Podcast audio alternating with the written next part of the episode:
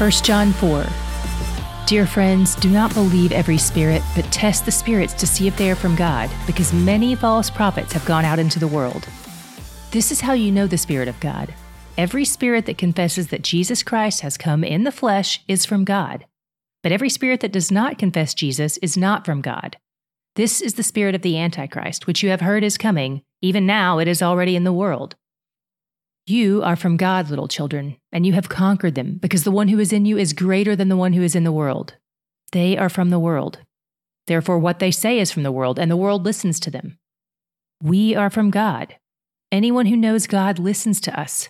Anyone who is not from God does not listen to us. This is how we know the spirit of truth and the spirit of deception. Dear friends, let us love one another because love is from God, and everyone who loves has been born of God and knows God. The one who does not love does not know God because God is love. God's love was revealed among us in this way God sent his one and only Son into the world that we might live through him. Love consists in this not that we loved God, but that He loved us and sent His Son to be the atoning sacrifice for our sins. Dear friends, if God loved us in this way, we also must love one another. No one has ever seen God. If we love one another, God remains in us and his love is made complete in us. This is how we know that we remain in him and he in us. He has given us of his Spirit. And we have seen and we testify that the Father has sent his Son as the world's Savior. Whoever confesses that Jesus is the Son of God, God remains in him and he in God and we have come to know and to believe the love that God has for us.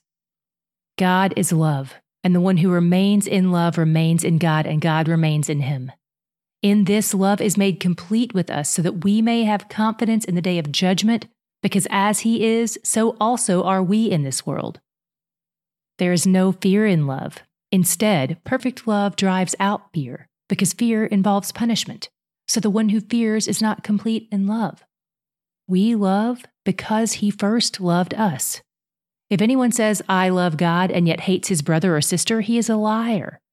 For the person who does not love his brother or sister whom he has seen cannot love God whom he has not seen. And we have this command from him the one who loves God must also love his brother and sister. This is the word of the Lord. Thanks be to God.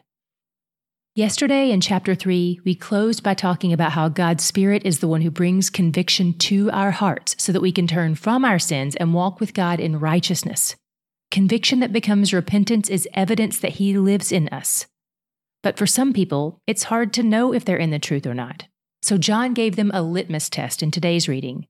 He said if the Holy Spirit is at work in a person, they will claim that Jesus is fully God and fully man. But if a person doesn't claim that, it's a clear sign that the spirit of error or the spirit of lies is at work in them. We've read and studied a lot about the Holy Spirit. Not all spirits are holy, obviously. So John said to test everything we see and hear and think to see if it aligns with God and His Word. Anything that is true will align with the gospel of Christ. And we have already overcome anything that is not from God.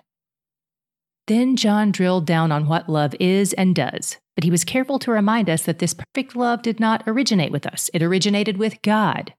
Verse 9 says, God's love was revealed among us in this way God sent his one and only Son into the world so that we might live through him. That means he is the source, supply, and goal of love. In verses 15 through 18, he gave a lot of information, and the connecting words are really important here. He said, Whoever confesses that Jesus is the Son of God, God remains in him and he in God. And we have come to know and to believe the love that God has for us. God is love, and the one who remains in love remains in God, and God remains in him. In this, love is made complete with us, so that we may have confidence in the day of judgment, because as he is, so also are we in this world. There is no fear in love. Instead, perfect love drives out fear, because fear involves punishment. So, the one who fears is not complete in love. Here's what this looks like when we walk through it. Confessing Jesus as God is a sign of our unity with Him, and our unity with Him is evidence that He loves us. He wouldn't unite Himself to someone He doesn't love, so He must love us because He's abiding with us. Him abiding with us is how love is made perfect. And Him abiding with us gives us confidence that we're His. And Him abiding with us starts to show up in how we live our lives.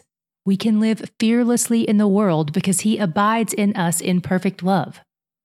What do we have to be afraid of anyway? Because He abides with us now and forever and has taken all our punishment already. Verses 10 and 19 both talk about the great pursuing love of God. Verse 10 says, Love consists in this not that we loved God, but that He loved us and sent His Son to be the atoning sacrifice for our sins. The Father set all this in motion while we were still in rebellion against Him. Verse 19 says, We love because He first loved us. His love was the catalyst for our love. The only reason I can love Him at all is because all of this was His idea. I never would have sought Him out. As we've been studying this beautiful triune God over the past few weeks, I hope you've fallen more in love with Him than ever before.